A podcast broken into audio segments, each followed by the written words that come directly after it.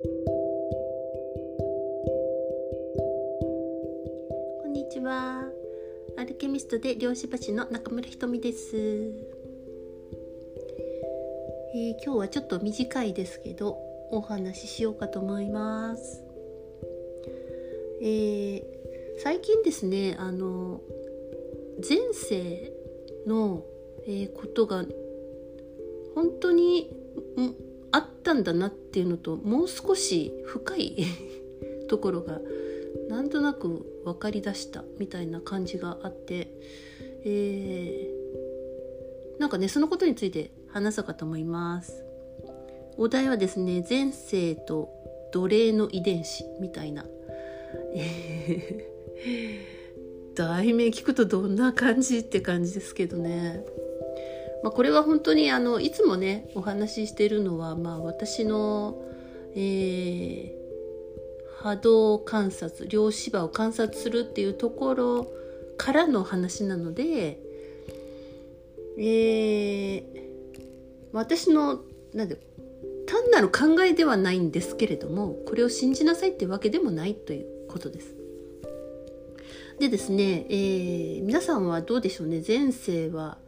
あるっていうふうに思っていますか、えー、これもねあのいろいろ分かれるところだと思います。で私もその前世、えーまあ、半信半疑だったんですよねずっとね。そんで、えーまあ、だけど鏡を通して自分の過去を見るっていう、えー、過去性を見るっていう方法があってですねえー、それをあのやったんですよキャンドルとかも必要なんですけどね暗闇でやるんですけれども、まあ、それを2回くらいやったのかなそうすると2回ともそのなんか顔が変わっていくようなものが映し出されるんですよね。えー、鏡の中っていうのはなんか夜覗き込むのとかってちょっと怖いじゃないですか。そんな感じでなんかねやっぱ別の世界なんですよね。でえっとその鏡を見てるとなんかね顔は変わっていくし性別も変わっていくしなんか人間なのか人間じゃないようなの なんかいろいろあったんですけど眼球だけがね変わらないんですよずっと。えー、それがねすごく不思議な感じがしてまあでもそんなのなんか、うん、どこか一部は錯覚とか単なるなんか自分の記憶の断片がこう都合よく出てきてるんじゃないかみたいな、えー、そういう、まあ、疑いですよね。そういうものっていうのが、まあ、ちらちら顔を出す、えー、感じで、えー、だったんですけどもなんか最近ですねやっぱりうーん、まあ、ずっとチューニングされてる方とかで、えー、もう今世のものじゃないねみたいな。今世のものやり尽くしたねみたいな感じで、えー、になった、えー、ことがあってですね。で前世もなんかちょっと以前少し触ったような気がするんですけれども、えー、もっと自分がちょっと最近信じられるようになってきたので、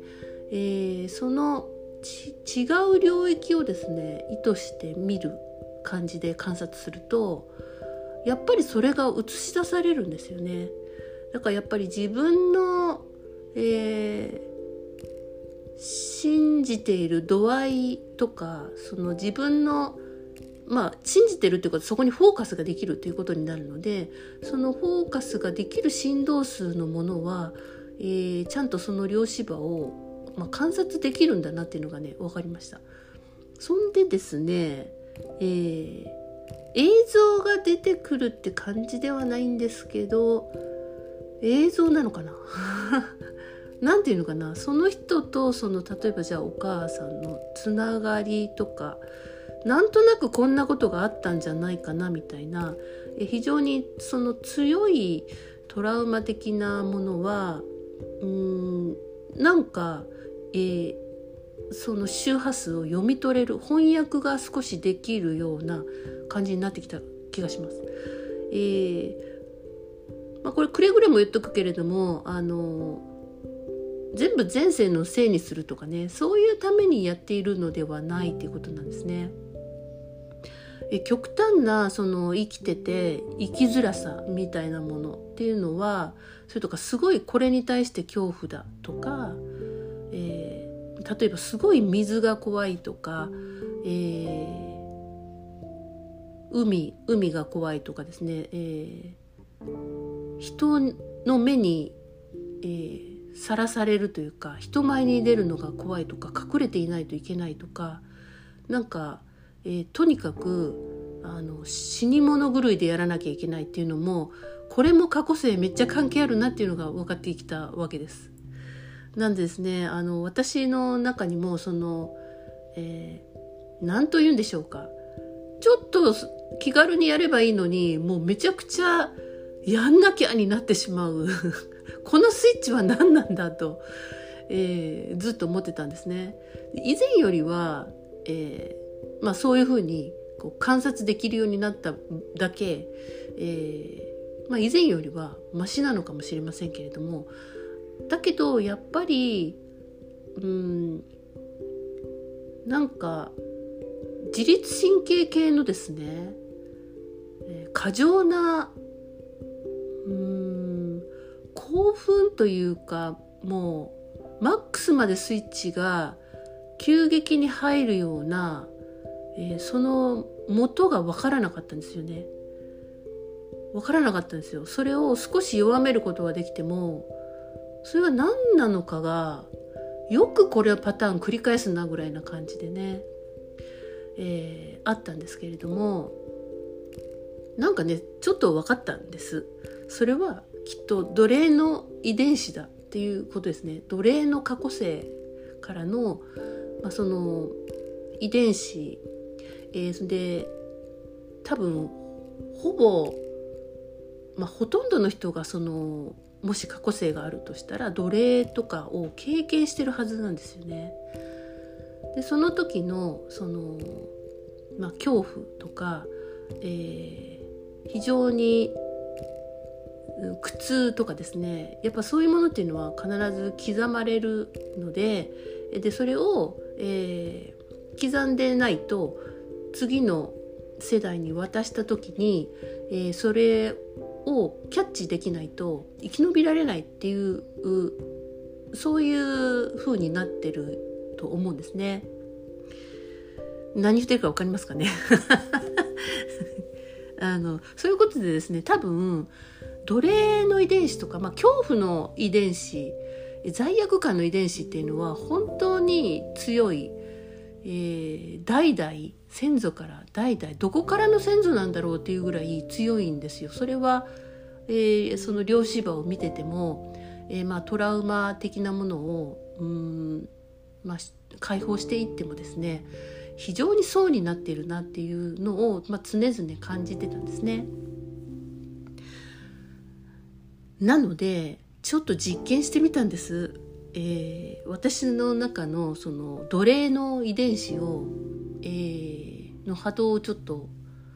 うん、観察してみたんですね。そうするとね反応がすごくあったんですよ。えー、だから、えまあ、私も非常に奴隷として、え生きたそれは一回ではなかったかもしれません。えまあ、ずっと奴隷だったかもしれないです。でとにかく、えーどんな奴隷だったかもよく分かりませんがただその遺伝子は刻まれてるっていう感覚と非常にそれがあの神経に響く感じがしたんですね。なんでですね、えー、ちょっと自分の肉体を通して、まあ、脳を通して実験してみようと思って、えー、実験し,、えー、してみました。さっき だからまだ結果は分かりませんが、まあ、消化体を通してその二重らせんや高次元多重らせんのもつれっていうものとか、えー、DNA の書き換えもできるんじゃないかなってなんとなく感じるので、えー、消化体を通してですねちょっとやってみてるんです。えーと、と消化体を通してやるのは量子飛躍の中の3番目に当たるんですけれども、まあ、その、えーまあ、そのような方法でやってる感じですかね。えーまあ、なんでどうなっていくかはわからないんですけれどもだけどあまりにもその過剰に反応して、え、思考が固まったり体がぐっと硬くなったり非常にその後こう首とかとにかく張るあの硬くなるのが、えー、いやこんなに張ってしなくてもいいのになっていうのがね、えー、それがどのように変わっていくかを、えーまあ、波動を、えー、チューニングした後ねちょっと観察を続けてみようかと思います。そんで、えーまあ、皆さんにもねよく言うんですけどまあ、チューニングしたり、まあ、他の解放のワークとかしてもそうだと思うんですけれども、まあ、とにかく以前の振動数ではない書き換わった状態になってがゴールではなくてやっぱそこから新しいパターンを、えー、自分でやってその脳の回路を神経回路を作っていくっていう必要があるんですね。だからえっ、と私の場合はやんなきゃっていう感じにまた、えー、なりそうになってもちょっと落ち着いて、えー、一回落ち着いて、えー、呼吸してとか、えー、ちょっと目を閉じて、え、ハートに意識を持っていってから何か行動するとかそういうふうに、えー、新しい自分のパターンを意図的に作るみたいなものを継続する必要がありますこれは皆さんにそうなんですねだって私も私たちもそのめちゃくちゃ頑張るとかその犠牲になってもやるとか親の言うことが絶対だみたいなのを相当な数と、えー、時間エネルギーを使ってその回路を無理くり作って、えー、の今なんですよ。心を無視する回路とかも無理くり作ったんですよね。もともとすごいつながっていたっていう感覚があったはずなのに。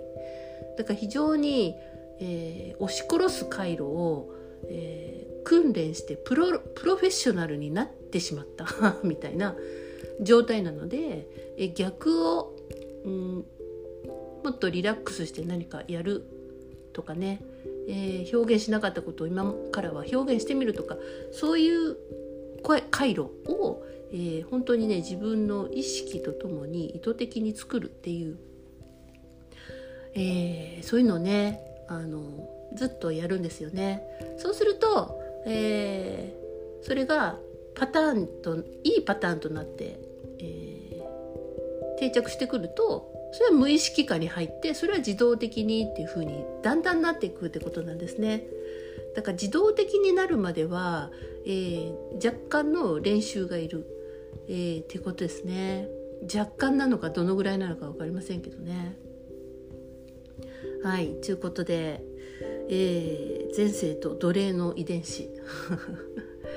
うん。まあね。どこどこで何をしてたんでしょうね私たちね。地球だけじゃないかもしれませんしね。